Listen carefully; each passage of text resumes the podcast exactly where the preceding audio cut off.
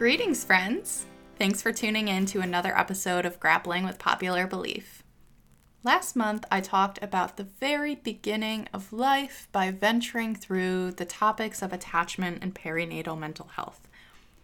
This month, I'm moving forward a little bit into early childhood, where I am going to ask a question that spiked my interest a couple of years ago. I'm asking the question Should we be talking to children about mental health? So, a couple of years ago, I was working on my field placement in this adorable school in a very rural community. This school had grades pre K to eighth grade, and it was a pretty affluent school, and there was no shortage of resources here. The educators and leadership at this school were skilled and super compassionate. There was a warmth about this school. I don't know if it was my excitement to start working in a school in general, or if it was a healing experience because I had my own difficult elementary school experience when I was young. But whatever it was, this field placement was full of growth, support, and exciting experiences. I walked through the doors feeling ready to do good work with young people. I ventured out into the world on field trips with these kiddos and extended the social and emotional learning to nature and museums. It was really fun. My prior experience with youngsters was with Child Protective Services, which was very different, and I enjoyed that on some level, but the work was a bit more reactive and punitive than what I would really like to do long term. What was awesome about this counseling gig is that it was a position in which the school counselor had class with all of the students. So that means that every child in the school had access to a mental health professional and someone who was providing education around social skills and related topics. The kids would come into the room and it felt less like a class and more like a very supportive group or other type of supportive environment. We would talk with them about their feelings and their experiences, and we also provided education around social skills, coping mechanisms, and self awareness, and lots of other things. One day, when I was hanging out with the third graders, one of the students actually asked me, Hey, Alyssa, do you think we can meditate today? I mean, what else could someone in my position ask for?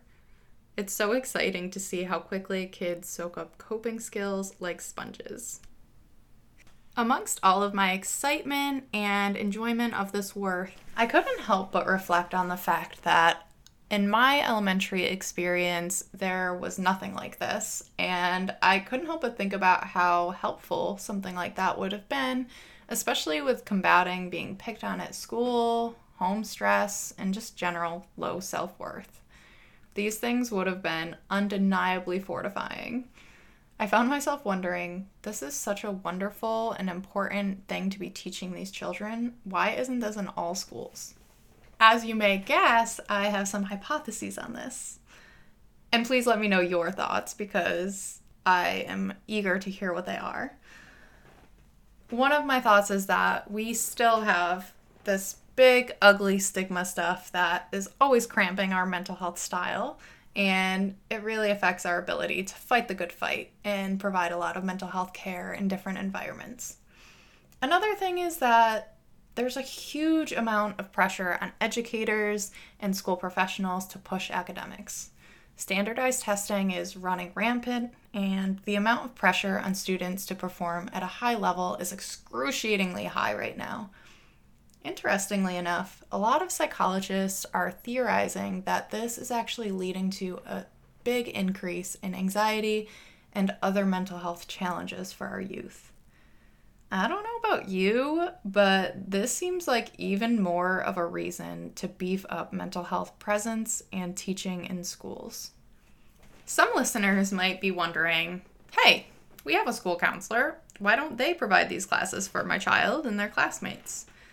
Well, I will tell you, there are certainly counselors in some schools that are providing these services. And in other schools, they might have outside agencies coming into their schools and doing some prevention class, teaching or training children on social skills and things like that.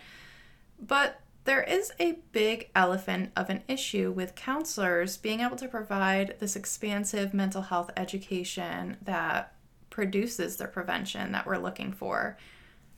That big elephant is a number, and that number is the typical student to counselor ratio in schools. In the United States, the average student to counselor ratio is 250 students to one counselor. So let's break that number up a little bit more here. The CDC has a whole bunch of statistics about children and mental health, and one of the things that they report is that about 7% of children aged 3 to 17 years old has a diagnosed anxiety disorder. About 7% have a diagnosed behavior problem, 3% have a diagnosed depression, and 9% have diagnosed ADHD. In schools, children who carry these diagnoses are most often provided services via a 504 plan or an IEP, which is an individualized education plan. School counselors are often the primary people putting these together and sometimes are providing counseling as a condition to the child's plan. Maybe you're thinking, hmm, those numbers seem kind of small. But if we are looking at a school of 250 children, that is at least 35 kids who are struggling with anxiety. And those are just kids who have been diagnosed with anxiety. We know that anxiety is very widespread and that many people who are experiencing it are not actually getting treatment or receiving a diagnosis for it. And that's just anxiety. That doesn't address depression or behavior struggles or other pieces of the puzzle a counselor is responsible for providing counseling support to these students, but they are also faced with administrative tasks, responding to crises throughout the school, participating in school wide initiatives and assemblies, providing reports to school districts, facilitating school choice, and helping with college counseling. The list can go on and on. And the bottom line is, there just aren't enough mental health professionals in schools. And why is that? Why is funding for mental health so poor? Our country allocates crazy amounts of money to things like entertainment and finance management, but we are not putting money towards helping our children grow up to have mental wellness and be resilient. Plus, prevention saves money in the long haul. Just like taking care of your body by eating healthy foods and getting regular exercise, helps you stay healthy long term and saves money on medical costs later on, putting prevention in schools and helping children develop healthy coping skills helps prevent the need for mental health or addiction treatment later on in life. It's actually quite baffling if you think about it. To give you folks a more personalized idea of just how sad the funding is for mental health, Many clinicians who are hired as therapists or social workers are often offered positions starting at around $30,000 a year. This is with a master's degree and often even a preliminary license. There are certainly positions that are better paying than this, but a vast portion of them, specifically in the nonprofit industry and skilled nursing facilities, the wages are absurdly low nonprofits are often dictated how to pay their clinicians based on government funding. When I worked at a nonprofit right out of grad school, I not only made these very low wages, but when I had to go to training for my job, they paid me $10 an hour with a master's degree and plenty of student loans to prove it. Anyway, I won't go too deeply in the issues with funding and wages in my field because that could be a very long conversation. over the last few years of working in schools with children and doing a lot of this prevention based work, I have been becoming more and more passionate about the absence of mental health education in schools. I have seen the data, I have provided the services, and I've had parents and students come back and thank me. I'm only becoming more and more baffled by our lack of interest in promoting mental wellness in our country and in our communities and in media. So I took this bafflement to the streets.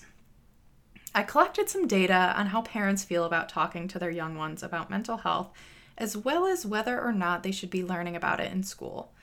I felt like I should talk to parents because, as I've mentioned before, I am not a parent myself, and I know that as a mental health professional, I come with a lot of bias. Prior to doing my data collection, I actually believe that maybe it feels uncomfortable for parents to think about their child learning about mental health in school. Parents out there, you certainly proved me wrong. I asked people if they were talking to their child about mental health if their child is receiving any mental health or social emotional learning education in school. I asked if parents believe that children should learn about mental health in school, and I asked if there were any topics that they would be worried about their child learning pertaining to mental health. The results definitely did not support my hypothesis that parents are worried about their children learning about mental health. Not even a little bit.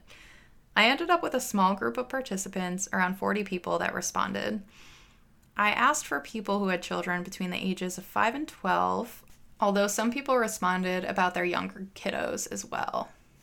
The people who responded were living in various areas, mostly either Pennsylvania, where I live now, or from Massachusetts, where I grew up and worked for many years. A big obvious thing here is that because I am a social worker who has worked in the field for about six years now, I do have a lot of contacts who work in mental health or have similar beliefs as myself. I do want to put that out there so you know that I'm aware of that bias and that so you are aware of the bias here. Despite what I just said, I still found the results pretty surprising, especially because although a lot of the people who responded do work in my field, many of them didn't, and some of them actually have very different beliefs than I do. Okay, so to talk about the results a little bit. The first question I asked is whether or not parents are currently talking to their children about mental health. 90% of folks said yes, with about 10% saying no. That was the first statistic I found pretty surprising. I talk about mental health all the time with my friends and family and sometimes even strangers, but I didn't know that y'all were talking about it too. That's pretty awesome. I got some really great open ended responses to this question. One of my favorite comments was someone who mentioned that they teach their daughter that taking care of their mind is just as important as taking care of their body. Some people also mentioned that they discuss things like self esteem, emotional regulation, and coping skills. And they acknowledge their limitations because they're not trained in mental health, so they didn't have a complete and full understanding of all the different ins and outs. Most of the folks who were not talking to their children about mental health mentioned that their children were a little too young to understand the information. The next jaw dropper here is where I asked whether children should be learning about mental health in school. Just about everyone who responded said yes. There were definitely some caveats here. One person mentioned that they wouldn't want it taught if it was being done by someone who didn't really have a thorough understanding of the subject because they were worried that it might increase the negative stigma or create shame. Other people mentioned that they really wanted the information to be age appropriate if their kids were going to be learning about it. This was a lot of fun. I actually really liked soliciting responses for, for these questions. I'll admit I was pretty disorganized with the data collecting, and I realized that my research skills from college had kind of faded. Either way, I got great responses, and I actually had some really fulfilling conversations with parents as a result of this. If you're listening and you're one of the people who responded, I want to give you a huge shout out. Thank you so much. To shift gears a little bit here, I want to talk about the fact that research supports that curriculums that are focused on prevention, provide mental health education, and are trauma focused actually improve academic outcomes. It makes a lot of sense if you consider the brain science here. When a person is stressed or escalated, brain function tends to be taken away from executive functioning and cerebral parts of the brain that are really important for problem solving.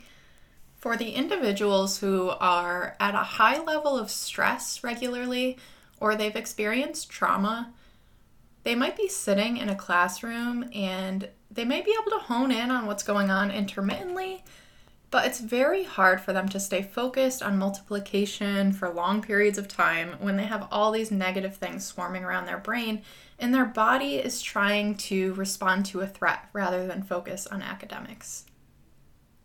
This points to a need for more than just prevention education, right?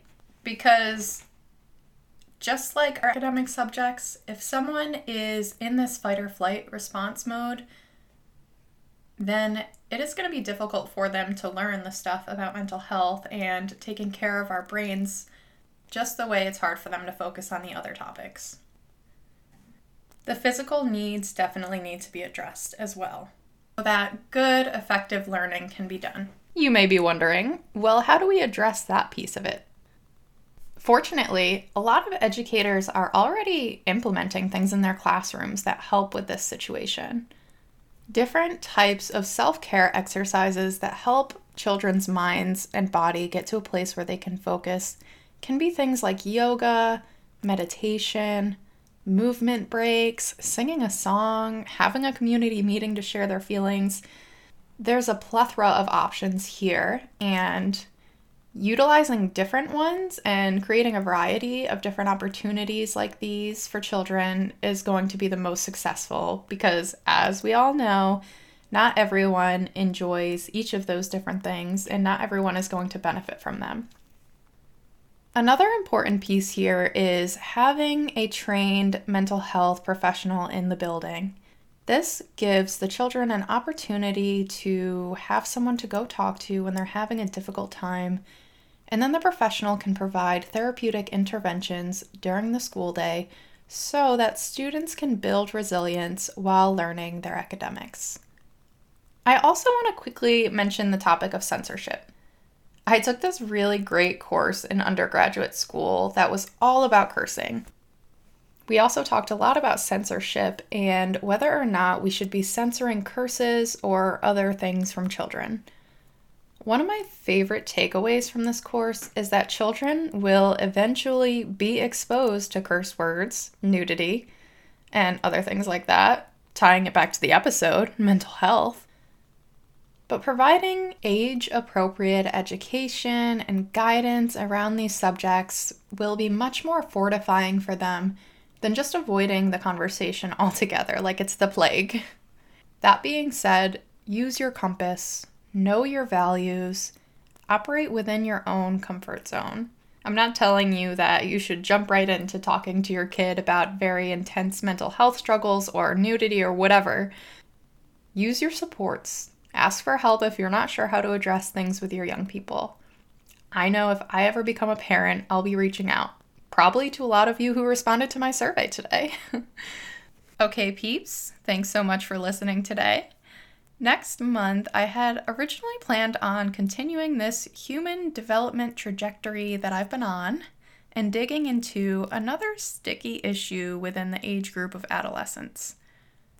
I will get to that topic in the new year, but I was feeling like I needed to take a little detour. Something you should know about me is I am not very good at like planning things and routines and that kind of thing.